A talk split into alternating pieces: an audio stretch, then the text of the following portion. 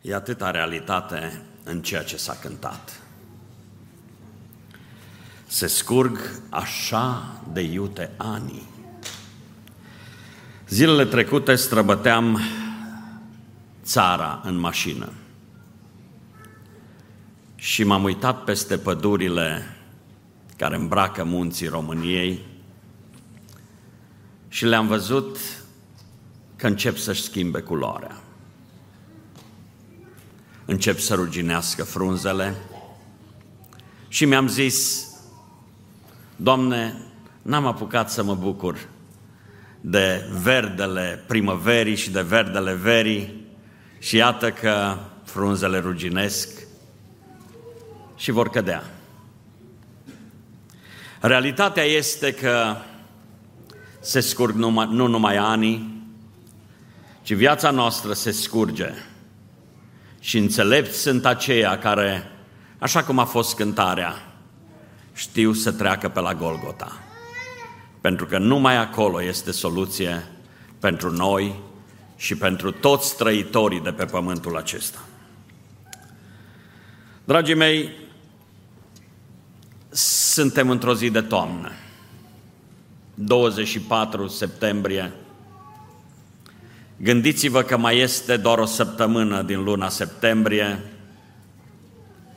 și vin lunile acelea de toamnă în care vom vedea frunzele căzând din greu. Am stat și m-am gândit la înțelepciunea copacilor pădurii. Și am zis, Doamne, avem atâtea de învățat și de aici.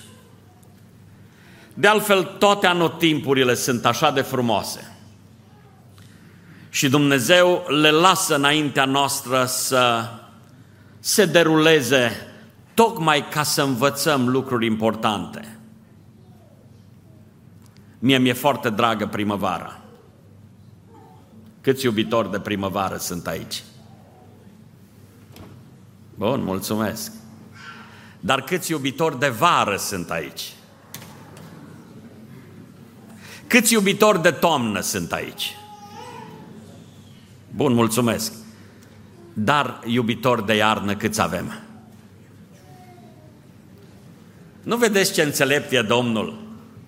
Există o bucurie în fiecare anotimp. Bucuria primăverii să vezi că totul înverzește în jurul tău și viața inundă pământul.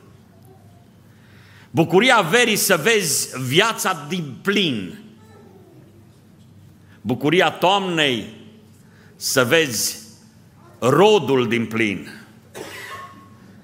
I-aș întreba pe cei cărora le place iarna, care e bucuria lor? Vă spun eu care e bucuria mea iarna. E plin de nădejde în inima mea și zic, mai sunt atâtea săptămâni și vine martie.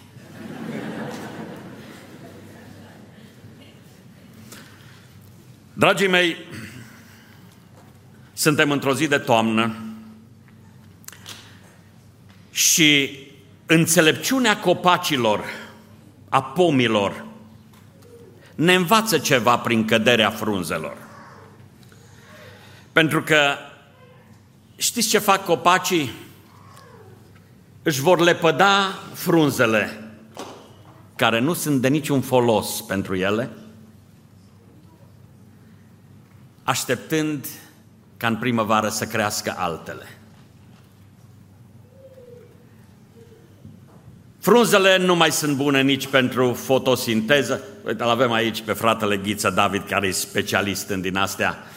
Uh, frunzele nu mai sunt bune nici de fotosinteză, nici pentru respirația pe care o asigură plantelor, nici pentru transpirația aceea care le ajută și pe ele să poată să răcorească mecanismul acesta, viața aceasta din copaci, și nu mai ajută nici la depozitarea de resurse pentru copaci. Nu mai sunt bune de nimic. Și copacii sunt înțelepți. Când ceva nu mai e bun de nimic, copacii vor lepăda ceea ce nu mai e folositor. Dragii mei, noi suntem într-un loc în care Dumnezeu vrea să ne pregătească pentru cer. Știți că Dumnezeu vrea de aici, de pe pământ, să învățăm să lepădăm ceea ce este pământesc și să-L lăsăm pe El să ne îmbrace cu ceea ce este ceresc. Și mă rog lui Dumnezeu ca fiecare adunare din Biserica Poarta Cerului să ne determine pe fiecare dintre noi să învățăm acest adevăr, că suntem datori să renunțăm la ceea ce nu ne e de folos, să le pădăm ceea ce nu ne este folositor și apoi să căutăm ceea ce ne e de mare folos.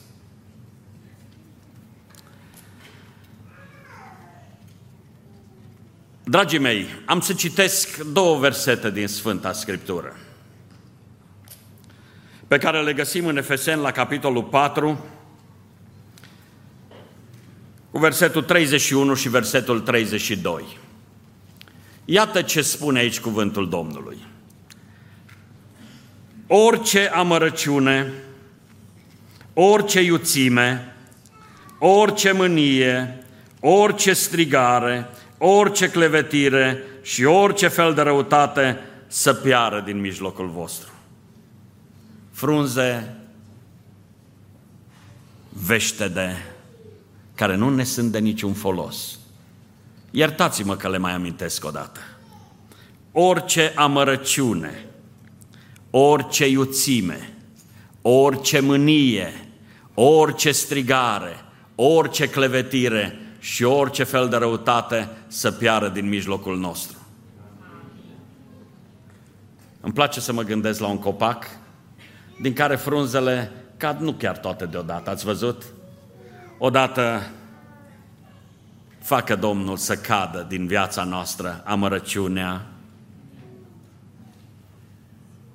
facă Domnul să cadă din viața noastră iuțimea, nu ne e de folos. Facă Domnul să cadă mânia din viața noastră, facă Domnul să cadă strigarea, vorba aceea aspră, să cadă clevetirea, să cadă răutatea, toate să cadă.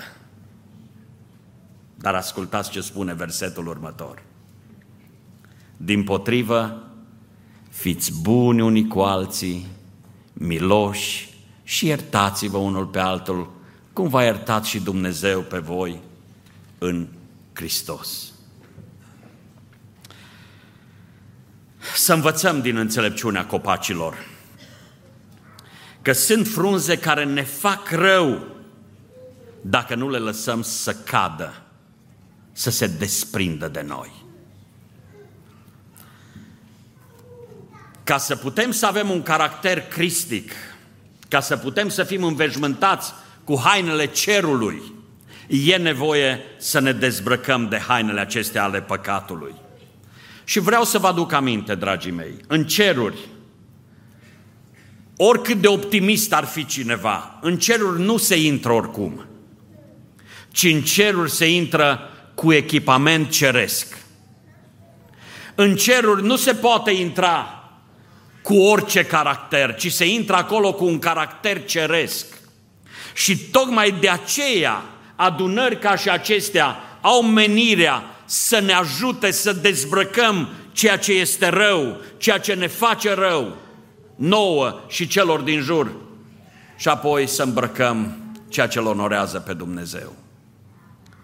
Și dacă vă spun despre lucrurile acestea, este numai pentru că viața noastră și aici pe pământ, nu numai sus în ceruri, și aici pe pământ viața noastră este mult mai ușoară, mult mai bună fără amărăciune, fără mânie, fără iuțime, fără strigare. Viața noastră e mult mai frumoasă. Frații mei și surorile mele, prietenii mei dragi, vă chem dar în numele Domnului Isus Hristos să luați în considerare că Dumnezeu chiar ne vrea să trăim vieți fericite și aici pe pământ. Dar depinde de noi. Ia gândiți-vă la copacul acela care se încăpățânează să-și țină frunzele acelea veștejite pe el. Nu-i sunt de niciun folos. Ba din potrivă, când vrei să compari verdele primăverii sau verdele verii cu hidoșenia frunzei veștede, nu ajută. Scumpii mei, haideți să înțelegem câteva adevăruri astăzi în vederea pregătirii noastre pentru cer. Lui Dumnezeu chiar îi pasă de sufletele noastre. Și de aceea ne lasă înaintea noastră un astfel de cuvânt prin care ne cheamă și zice orice amărăciune, orice amărăciune, orice iuțime, orice mânie, orice strigare, orice clevetire și orice răutate să piară din mijlocul vostru. Ca să putem avea un caracter cristic, nu se poate păstrând aceste lucruri în viața noastră, ci numai lepădându-le.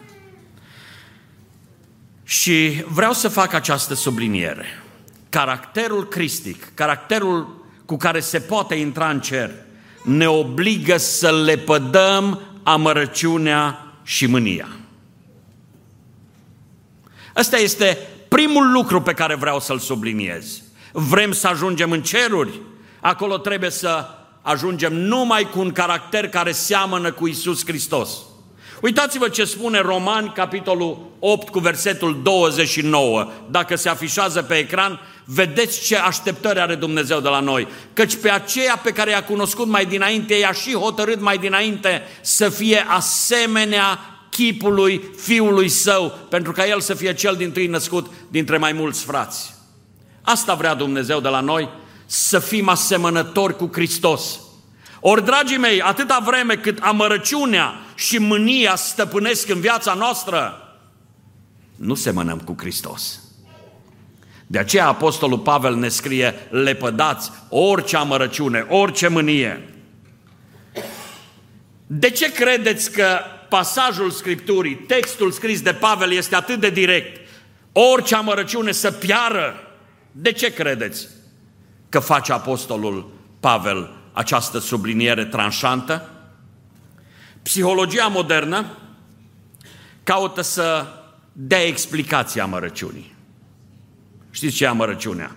E o mânie din aia coaptă, bine, bine, bine, bine. Una ținută acolo, întreținută, bine, mânia aceea, și după ce o lași mult timp, se transformă în amărăciune.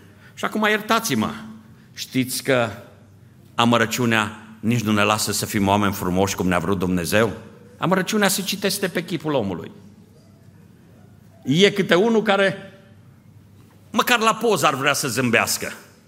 Dar nu poate dacă e amărăciune acolo. Și iese poza tot cu...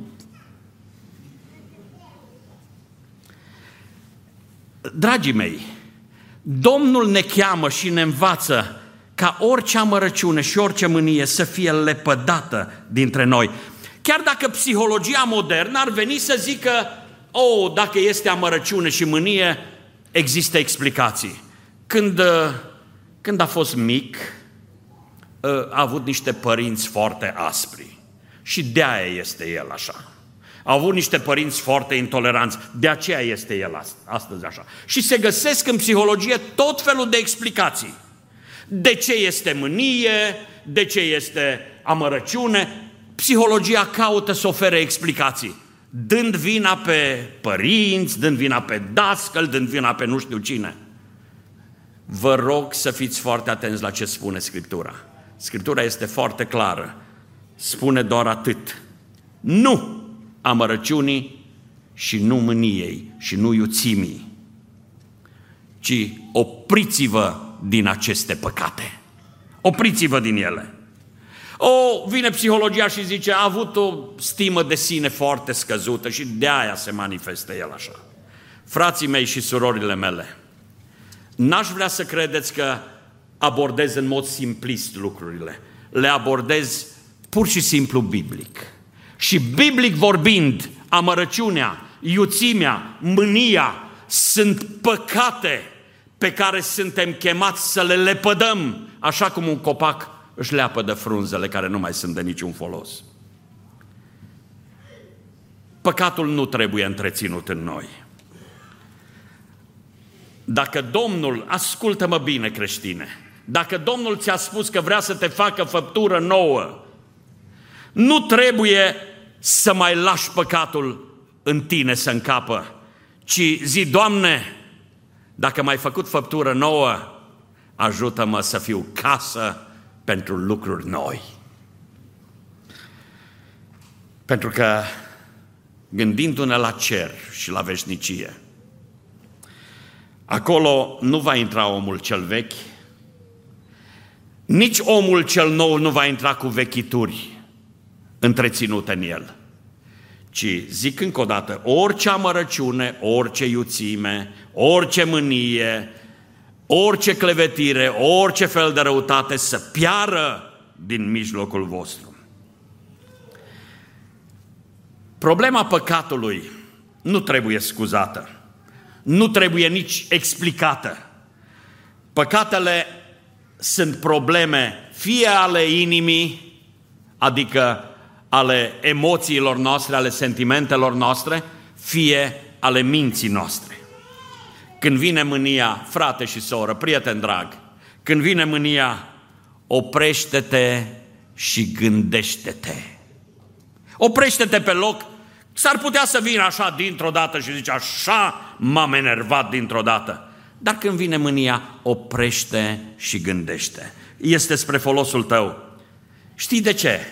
Pentru că atunci când te mâni pe cineva, poate ți se pare ciudat să-ți spun, practic te mâni pe Dumnezeu. Vă veți mira. Și zici, ce are soția mea cu uh, Dumnezeu în situația asta? Eu m-am mâniat pe soția mea. Știți ceva? Credeți dumneavoastră împreună cu mine că Dumnezeu este suveran? Adică El ține în controlul Lui toate lucrurile. Credeți dumneavoastră împreună cu mine că tot ce îngăduie El în viața noastră este pentru binele nostru veșnic? Toate lucrurile lucrează împreună spre binele celor ce iubesc pe Dumnezeu. Tot ce se întâmplă în viața noastră, ascultați-mă bine, dacă ai un șef rău la servici, ești supărat și ești tentat să acumulezi amărăciune, adică resentimente, pentru că e un sinonim pentru amărăciune aceasta descrisă aici, resentimente, ești gata să le adune aici. Dar știi ceva? S-ar putea ca șeful acela să fie instrumentul pe care îl folosește Dumnezeu pentru formarea unui caracter cristic în tine. Nu crezi? Hmm, greu de crezut astea. Dar ascultați-mă bine, tot ce ni se întâmplă, tot ceea ce se întâmplă în viața noastră nu este scăpat de ochiul lui Dumnezeu. Nimic din ce ni se întâmplă nu este uitat de Dumnezeu, ci El vede tot ce este în jurul nostru. Și câteodată trecem prin situații grele, circumstanțe grele, necazuri de un fel sau altul. Toate sunt îngăduite de Dumnezeu. Nu v-a fost dat dumneavoastră să vedeți situații ciudate.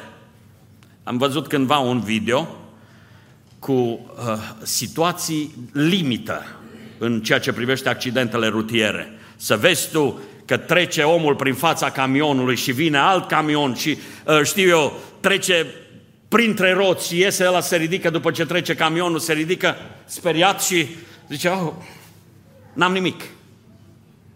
Cum de s-a întâmplat asta? Știți de ce? Cel ce ne dă zile este Domnul. Cel ce ne păstrează în viață este Domnul. Cel ce îngăduie circumstanțe în viața noastră este Domnul. Uitați-vă în Sfânta Scriptură și veți găsi atâtea exemple atâtea situații în care oamenii lui Dumnezeu au trecut prin situații neplăcute lor. Gândiți-vă la Iosif din Cartea Genezei, că este un personaj foarte cunoscut. Frații lui l-au urât. Doamne, de ce ai îngăduit să mă urască frații mei? Pentru că prin ura lor era pregătit caracterul omului care avea să fie folosit de Dumnezeu. A ajuns să fie vândut ca și sclav. Doamne, eu, fiul tatălui meu, om de condiție bună, cum ajung eu să fiu sclav? De ce ai îngăduit, Doamne, asta? Pentru că toate acestea sunt instrumentele prin care Dumnezeu își formează oamenii. Vă rog să mă înțelegeți bine. Nimic nu se poate întâmpla în viața noastră fără să fie îngăduit de Domnul. Și atunci să stai și să te mâni pe aproapele tău. Practic, când te mâni pe aproapele tău, spun din nou, te mâni pe Dumnezeu care a îngăduit situația în care te afli din punct de vedere relațional.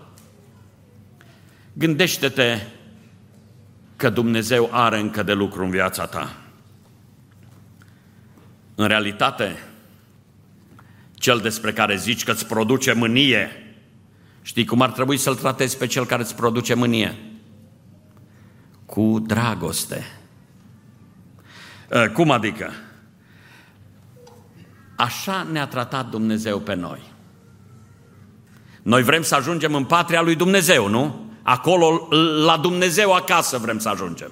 Ori la Dumnezeu acasă, ca să ajungem, trebuie să învățăm să ne purtăm dumnezeiește, să le pădăm tot ce nu-i dumnezeiesc din viața noastră și să ne îmbrăcăm cu ceea ce este dumnezeiesc.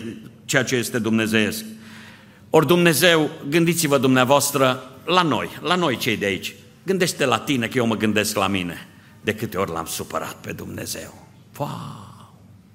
De câte ori l-am supărat și l-am întristat pe Dumnezeu. Și El cu aceeași dragoste mi-a dat pâinea cea de toate zilele, de fiecare dată. El cu aceeași dragoste mi-a dat apa bună să o beau de fiecare dată, chiar dacă eu l-am întristat pe Dumnezeu. El s-a purtat cu atâta dragoste față de mine. De aceea, când am zis că Scriptura ne cheamă pe cei ce vrem să avem caracter ceresc în noi, ne obligă Scriptura să le pădăm orice amărăciune și orice mânie. Să nu lăsăm niciodată amărăciunea să ne cuprindă pentru ceea ce ți-a făcut cineva cândva. S-ar putea să fie unii care se uită înapoi în viața lor și zic, ah, dacă nu era episodul cu tare în viața mea, ă, traseul vieții mele ar fi fost altfel. Vă rog să mă înțelegeți bine. Traseul vieții noastre îl așează Dumnezeu, nu oamenii. Și dacă Dumnezeu a îngăduit situații și circumstanțe neplăcute în viața ta, este numai și numai pentru că lui Dumnezeu îi pasă de veșnicia ta. De aceea, față în față cu amărăciunea, față în față cu mânia, cu iuțimea, cu certurile, cu lucrurile acestea, nu te lăsa cuprins de ele. Sunt frunze veștede care nu ajută la nimic. Leapă-de-le. scoate amărăciunea, adică resentimentele din inima ta. Pentru că atunci când lași o mânie să-și facă de cap în viața ta, ea se transformă în amărăciune, în resentimente. Spunea un păstor odată, în timpul lui de consiliere, a stat de vorbă cu o femeie care a venit foarte necăjită la el și avea cu ea un caiet cu 16 pagini în care a scris, pe 16 pagini și a notat cât rău i-a făcut ei soțul de-a lungul uh, anilor. Și a scris acolo 16 pagini de răutăți pe care le-a făcut soțul ei către ea. Știți cu ce a început păstorul? În timpul de consiliere. A zis, na, primul lucru pe care trebuie să-l faci, trebuie să rupi caietul. Caietul ăsta pe care îl țin de ani de zile și tot îmi notez. A zis, primul lucru pe care trebuie să-l faci, rupe caietul. Dragii mei, când amărăciunea se cuibărește în inima cuiva, omul acela este decompătimit. Ascultați-mă, dacă este cineva care are amărăciune în suflet, omul acela este decompătimit. Pentru că nu-și poate trăi viața uh, la nivelul dorit de Dumnezeu, nu-și poate trăi viața cu bucurie, nu poate găsi împlinire în viața aceasta. Te vei mira să vezi că amărăciunea aceea pe care a copt-o de 10 ani în inima lui, nu-l lasă să zâmbească după 10 ani.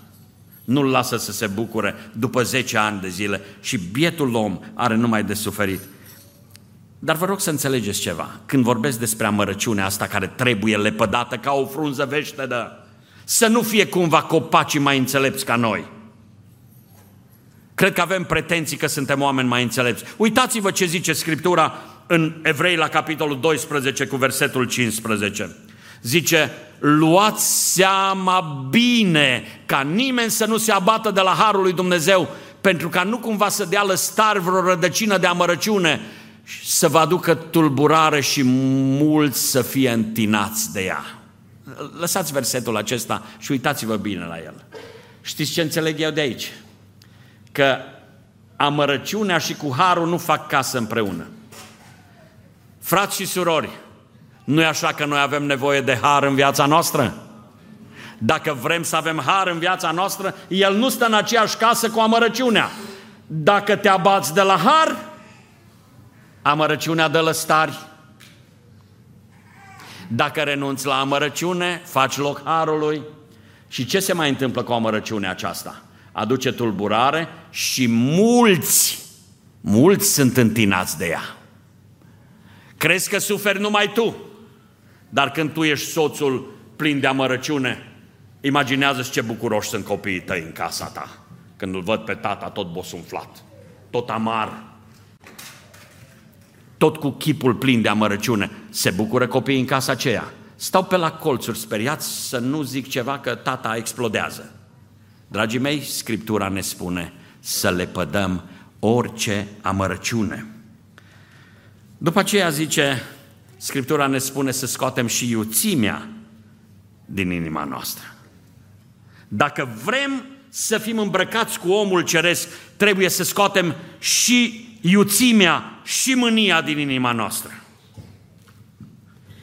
Un om iute, știți ce e la un om iute? E unul care greșește iute. Omul iute, iute face bocăme.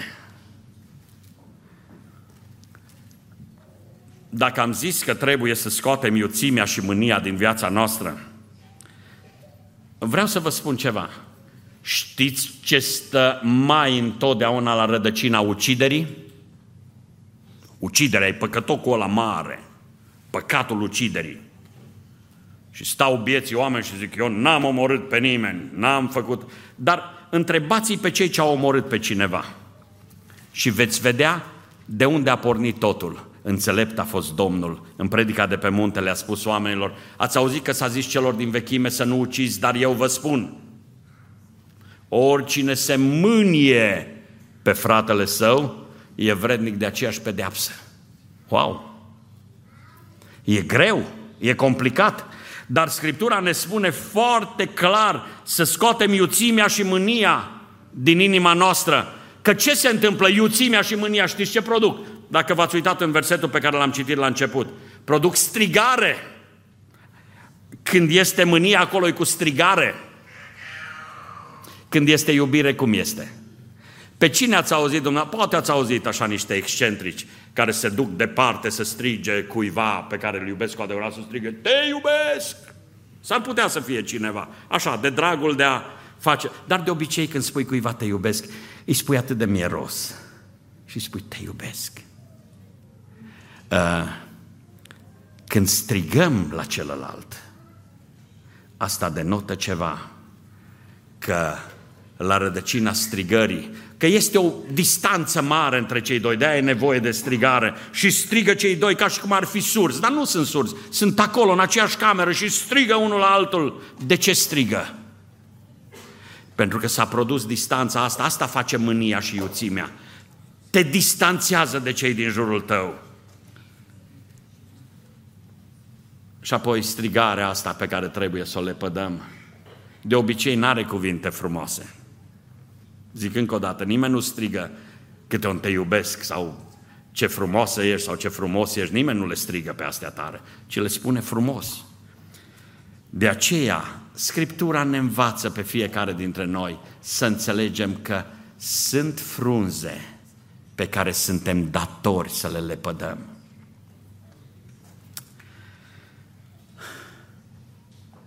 Versetele noastre ne spuneau să scoatem amărăciunea, resentimentele, să scoatem iuțimea și mânia și strigarea din viața noastră, dar ne spunea să scoatem și răutatea și clevetirea care și răutatea să piară din noi. Știți cum e răutatea? E soră cu mânia. Răutatea este cea care dorește să-i fie rău celuilalt.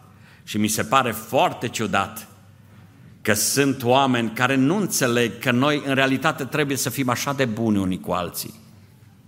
Am mai spus și în alte contexte, între oamenii pe care eu m-am străduit de-a lungul vieții mele și a slujbei mele să împac. La un moment dat erau doi, foarte neîmpăcați unul cu altul, dar neîmpăcați rău de tot. Și erau supărați din calea afară și cu ei era tulburată și o biserică întreagă din pricina supărării lor. Și la un moment dat îi zic unui așa frumos stând lângă el, frate drag, dar cum poți să ai atitudinea asta să nu-l suporți pe fratele tău? Cum poți să fii așa? Cum vei fi tu veșnic în cerul? Cum vei sta tu o veșnicie lângă el în cer? Și așa foarte supărat, parcă îl văd, s-a dat în și a zis, frate Nelu, dacă și pe ăsta îl duce Dumnezeu în cer, eu îi zic mulțumesc frumosului Dumnezeu.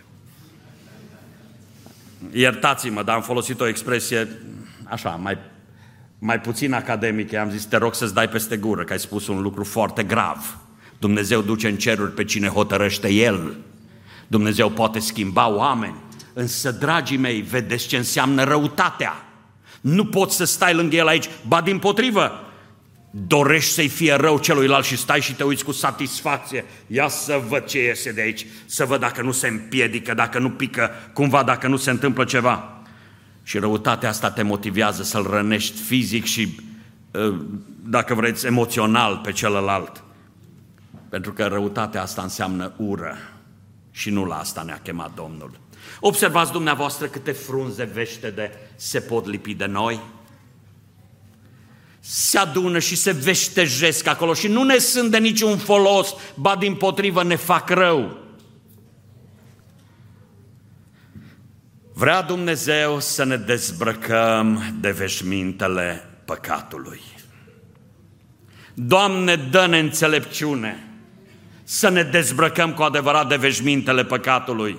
Dar Dumnezeu nu vrea doar atât, ci El vrea să îmbrăcăm veșmintele neprihănirii. Ia gândiți-vă la copacii aceia care renunță la ce e rău, la ce nu mai le este de folos, renunță la frunzele acestea care deja celulele lor au început să se înlemnească, să fie, să fie mai puțin, mai greu penetrabile și așa mai departe. Și clorofila din ele nu mai este ceea ce a fost altădată și așa mai departe. Copacii aceștia își dau seama că asta nu-i ajută și au înțelepciunea de a lepăda ceea ce nu le este de folos și apoi așteaptă să vină îmbrăcarea cu ceea ce este frumos. Am spus, caracterul ceresc ne obligă să le pădăm ceea ce este rău în noi. Dar mai zic acum ceva. Caracterul ceresc pe care ni-l dorim și cu care vrem să moștenim veșnicia împreună cu Domnul, ne obligă să înlocuim amărăciunea și mânia cu bunătate și cu iertare era să ziceți amin. Domnul nu vrea doar să le pădăm ceva, ci să punem în loc ceea ce este bun. Exact așa cum un copac își leapă de frunzele care îl împovărează ca să crească mai târziu frunze noi. Tot așa aș vrea să înțelegem cultivarea caracterului ceresc, îmbrăcarea cu veșminte cerești, este un proces. N-am vorbit cu fratele Ghiță David, dar probabil că jumătate din predica asta trebuia să o țină el. Uh, nu știu ce fac pomii și copacii în perioada asta când n-au frunze, dar ceva mă face să cred că se pregătesc ca să le aștepte pe cele noi. Se pregătesc și creează cadru să crească ceea ce este nou și proaspăt. Ei bine, Vreau să înțelegem, cultivarea caracterului ceresc presupune un proces și presupune angajare personală. De ce spun asta? Acest proces știți ce înseamnă? Să stai față în față, să ai o seară ca și aceasta, de exemplu. Să stai față în față cu resentimentele tale, Să stai față în față cu mânia ta, să recunoști că ele sunt acolo și mănâncă din tine. Și îți hidoșesc ființa spirituală, să recunoști că ele sunt acolo. Și să stai înaintea celui ce te poate înveșmânta, înaintea Domnului. Și să zici, Doamne, le mărturisesc cu sinceritate și cu părere de rău. Și aștept, Doamne, să intervii Tu. Procesul acesta înseamnă să-ți asumi păcatul, nu să-l justifici, ci să-l recunoști că este în viața ta și că îți face rău. Și după ce recunoști că el este acolo și că trebuie să te scapi de el, de aici începe o luptă serioasă.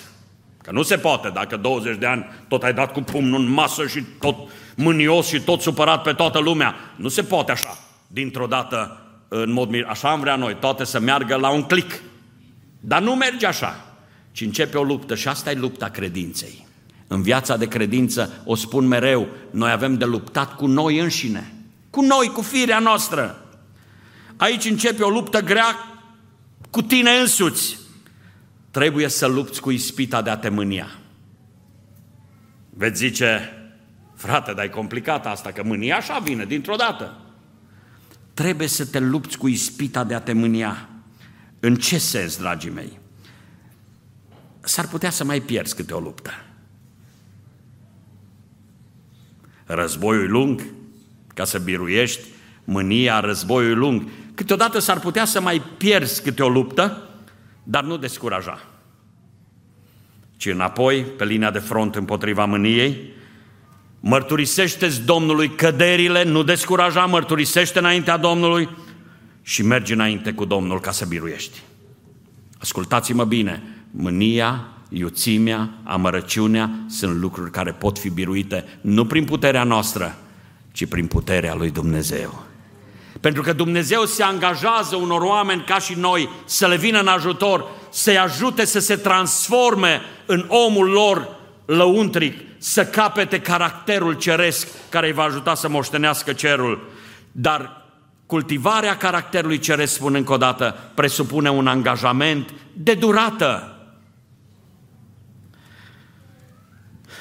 Cultivarea caracterului ceresc ne obligă să înlocuim amărăciunea și mânia cu bunătate. Știți că dragostea, Dumnezeu este dragoste, noi vrem cu Dumnezeu în cer să fim, nu? Dumnezeu este dragoste. Știți că dragostea este plină de bunătate? Mai zic o dată, plină de bunătate. Pentru că, nu uitați, roda Duhului Sfânt, printre altele, este bunătatea. Roda Duhului Sfânt este bunătatea și omul bun este plin de răbdare cu ceilalți. Îi rabdă, îi rabdă cu bunătate și atunci când greșesc. Nu sare împotriva lor dintr-o dată, nu se mânie, ci omul care are caracter ceresc învață să înlocuiască mânia, cearta, cu bunătate. Vă rog să vă aduceți aminte că este un pasaj în Vechiul Testament în care David, odată ajuns împărat, s-a uitat înapoi spre oamenii care i-au făcut viața amară. A avut ani de zile, 13 ani a fost fugar din fața lui Saul. Și s-a uitat înapoi spre viața lui și a văzut 13 ani de amărăciune. Și a zis, eu nu voi birui amărăciunea aceasta decât într-un singur fel. Eu nu vreau să mai las amărăciunea în viața mea. Știți ce a făcut? Cel ce i-a adus amărăciunea în viață, murise. Dar a zis el așa, căutați și vedeți dacă mai este cineva din casa lui. Vedeți dacă mai este cineva din familia lui pentru că vreau să mă port cu el cu o bunătate ca bunătatea lui Dumnezeu. Nu poți învinge amărăciunea altfel și știți ce a făcut David? Ca să învingă amărăciunea din viața lui. Spiritul de răzbunare din viața lui, resentimentele din viața lui ca să le învingă. L-au căutat pe Mefiboset și l-au găsit. Era o log de amândouă picioarele. Un amărât, un necăjit care era exilat în Lodebar. Și a zis, aduceți-l. a adus și a zis, tot ce a avut tatăl tău vei căpăta tu. Cu alte cuvinte, l-a îmbogățit David, pentru că se purta cu el cu o bunătate ca a lui Dumnezeu. L-a îmbogățit, i-a dat toate averile tatălui său, a părinților lui, i-a dat toate averile. Și după aceea a mai zis așa, și în fiecare zi vei mânca la masa împăratului. Fiți atenți că n-aveau cărucioare cu rotile, nu știu cum se deplasa o logul ăsta sărac. Dar de fiecare dată împăratul David avea răbdare ca la masa lui să se așeze și Mefiboset și se purta cu el cu o bunătate ca bunătatea lui Dumnezeu. Spun încă o dată, nu poți înlocui resentimentele și amărăciunea și mânia decât cu o bunătate ca bunătatea lui Dumnezeu, decât cultivând această bunătate dumnezeiască în viața ta. Și atunci când cultivi această bunătate, semeni cu Dumnezeu și deja în loc de frunză vește ai pus una verde. Cu alte cuvinte, în loc de veșmintele acelea ale păcatului, începi să îmbraci veșmintele neprihănirii, hainele cerului.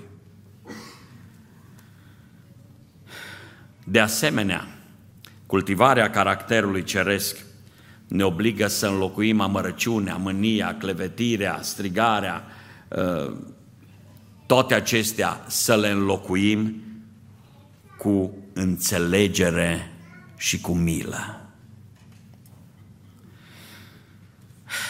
A înțelege pe cel ce ți-a greșit e mare lucru. Suntem atât de diferiți. Vorbeam, eram într-un grup zilele trecute, într-un grup de oameni și unul dintre ei a venit la mine să vorbească despre necazurile lui. Și printre altele vorbeam noi și ziceam, uită-te în jur la toți ăștia, că sunt mai mulți oameni aici. Știi că fiecare își are propria lui problemă și propriul lui necaz? Ascultați-mă, mă uit peste adunarea aceasta mare, cu mulți oameni prezenți. Dar fiecare și le știe pe ale lui, el și Dumnezeu. Unul are frământări legate de familie, altul are frământări legate de locul de muncă, unul are neajunsuri financiare, altul are probleme cu vecinii, altul are probleme cu școala, altul are... Toți au probleme de un fel sau altul. Și atunci când oamenii ne greșesc, nu credeți că uneori greșesc în circumstanțe ciudate, dacă ai fi în papucii lui, așa de bine l-ai înțelege pe cel ce-ți greșește. Așa de bine l-ai înțelege. Să-ți dai seama că poate omul acela era prins în niște frământări mari și ți-a răspuns cum ți-a răspuns, așa cum nu ți-a plăcut ție, ți-a răspuns odată cum nu ți-a plăcut ție, dar tu nu cauți să-l înțelegi. Însă Scriptura ne spune că dacă vrem să îmbrăcăm haine cerești în locul hainelor păcatului, trebuie să înveți să înțelegi pe ceilalți. Să înveți să înțelegi. Să vezi ce l-a motivat să-ți răspundă cu atâta nerv? Ce l-a motivat să-ți răspundă cum ți-a răspuns? Sau să-ți întoarcă spatele la un moment dat? De ce a acționat așa? Frații mei și surorile mele, prieteni dragi, a înțelege greșeala celuilalt a înțelege capacitatea celuilalt sau starea celuilalt, este un fapt dumnezeiesc. Știți că numai Dumnezeu ne înțelege pe toți? Când învățăm să înțelegem pe ceilalți, și zic încă o dată, până nu ești în papucii celuilalt, nu ai cum să-l înțelegi. De aceea, a înțelege pe cineva. Cândva am mai predicat aici și am spus, ca să poți să ierți pe cineva pe deplin, să-l poți ierta pe cineva, primul lucru necesar este să înveți să-l înțelegi.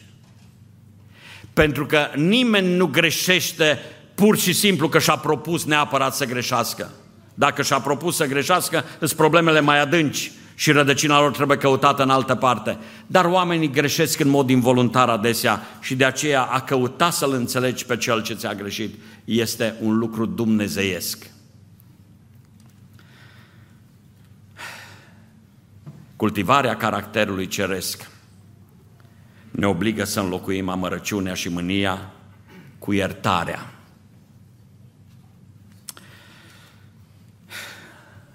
Dragii mei, când vorbim despre iertare, vom zice asta e un lucru mai complicat. Vă rog să mă înțelegeți ceva. Ca să putem ierta, vă rog să vă aduceți totdeauna aminte cât de mult ne-a iertat Hristos nouă. Cam cât de mult ți-a iertat Hristos ție? Unii se miră că la un moment dat Apostolul Petru are o discuție cu Domnul și îl întreabă pe Domnul, Doamne, de câte ori se iertă aproape lui meu? De șapte ori? Care a fost răspunsul Domnului? De 70 de ori câte șapte. Acum gândiți-vă dumneavoastră. Nu facem mărturisiri publice de păcate aici, da? Cel puțin un păcat pe zi. Cine a făcut cel puțin un păcat pe zi în viața lui să ridice mâna sus? Cel puțin un păcat. Na, uitați-vă. Cel puțin un păcat pe zi. Știți câte sunt astea? Dacă numai un păcat pe zi, numai unul. Știți câte sunt astea într-un an? Știți?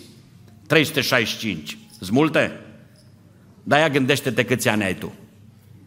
Înmulțește cu câți ani ai. Și se adună niște zeci de mii de păcătoce.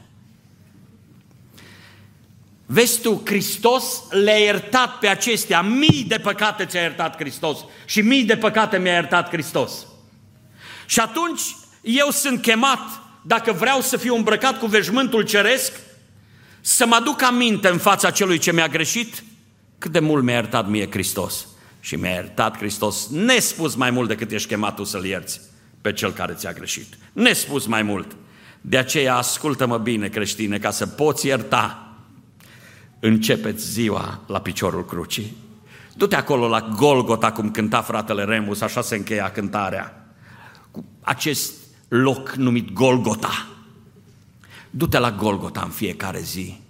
Stai acolo și aduți aminte cât de mult ți-a iertat Hristos. Pentru câte păcate a plătit El. Și de aceea spun, ești dator să ierți pentru că te-a iertat Hristos. Și știi cum te-a iertat Hristos? Pe baza meritului tău? Nu. Nu ne-a iertat pe niciunul pentru că merităm, ci ne-a iertat Dumnezeu pe baza harului său, slăvit să fie numele. Și ne-a iertat mai mult decât am putea noi să iertăm vreodată. De ce credeți că Domnul Iisus dă pilda robului nemilostiv, în care unuia i s-a iertat o datorie foarte mare și ăștia suntem noi, cărora ni s-a iertat foarte mult. Și după aia ne întâlnim cu unul care are o datorie mică față de noi, care ne-a greșit odată și avem greutăți în a ierta. Dragii mei, vreau să închei predica din această seară făcând câteva sublinieri importante.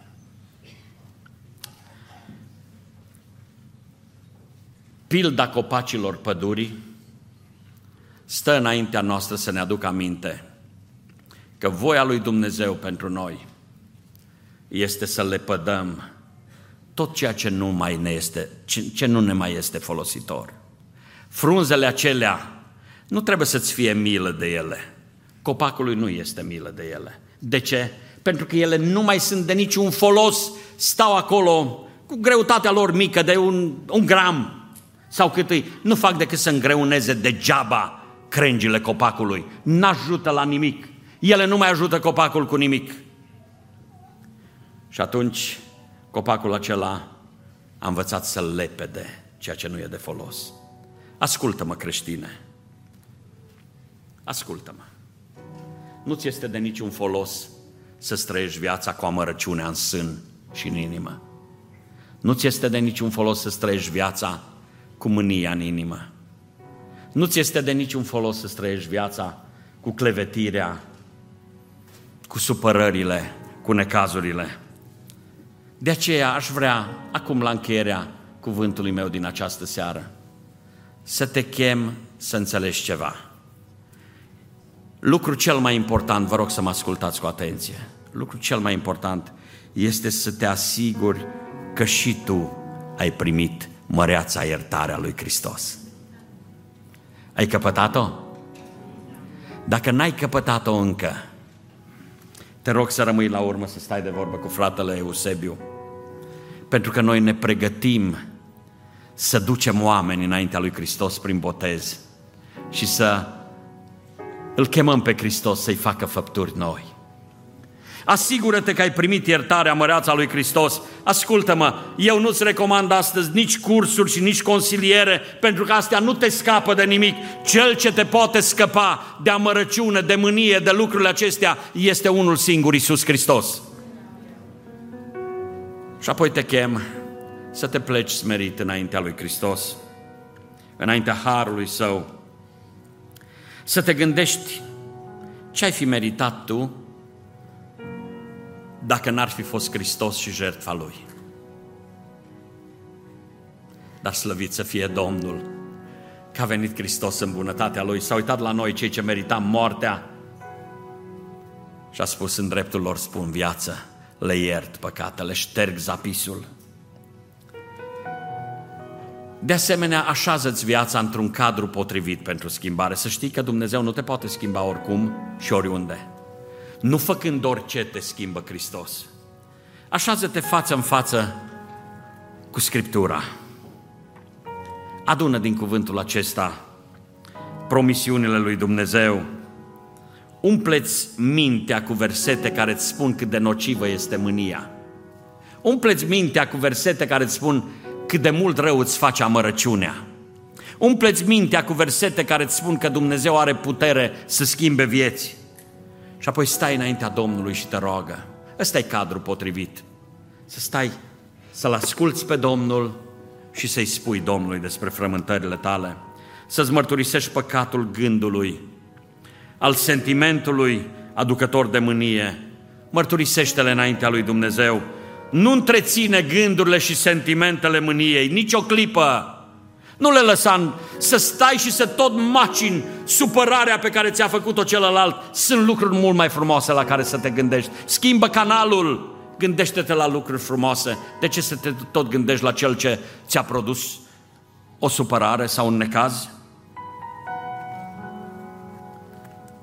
Și apoi zic, spor la luptă.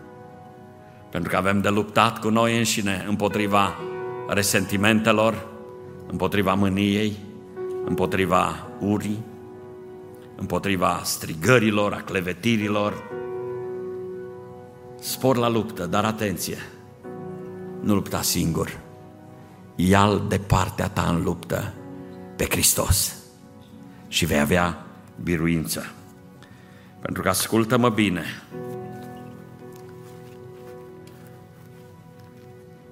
se duce, vara s-a dus, a venit toamna, vine iarna, dar există și din punct de vedere spiritual anotimpuri. Viața aceasta se duce. Viața fiecăruia dintre noi se duce. Vine veșnicia.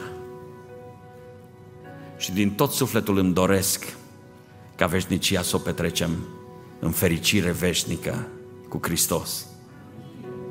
Nu te-ai săturat tu de amărăciunea din viața ta, de mâniile din viața ta, de supărările din viața ta? Nu ți-a fost destul aici? De ce să-ți petreci veșnicia în amărăciuni și în necazuri și în apăsări? De aceea, eu aș vrea să te chem în seara aceasta, aducându-ți aminte că în mijlocul nostru este chiar Hristos prin Duhul Sfânt. Aș vrea să te chem să te îndrepti spre El, spre Hristos și să zici, Doamne, Tu îmi vezi condiția și starea. Tu vezi, Doamne, că port veșminte care nu-mi fac bine. Port veșmintele amărăciunii și ale mâniei și aș vrea, Doamne, să fiu altfel. Nu crezi că ai putea să-i spui Domnului despre frământările tale și să zici, Doamne, în seara aceasta, aici, în biserica, poarta cerului. Vreau să le las aici și să mă duc din casa ta ușurat. Un om hotărât să nu mai întrețină amărăciunea, să nu mai întrețin mânia, necazurile și apăsările și certurile în viața mea, ci un om hotărât să fiu eliberat de tine ca să aștept să fiu îmbrăcat cu locașul ceresc, cu veșmântul ceresc. Haideți să ne ridicăm înaintea Domnului și cred că fiecare dintre noi avem mai spune Domnului ceva despre noi înșine. Fiecare să se roage pentru el. Tu nu cunoști pe cel de lângă tine, tu nu știi nici pe cel din casa ta bine, tu nu cunoști toate situațiile, dar tu poți să te rogi pentru tine însuți și să zici, Doamne, schimbă minima. Fă-mă, Doamne, să fiu ceea ce Tu mă dorești să fiu. Haideți să ne rugăm cu toții Domnului și apoi vom avea un moment de închinare.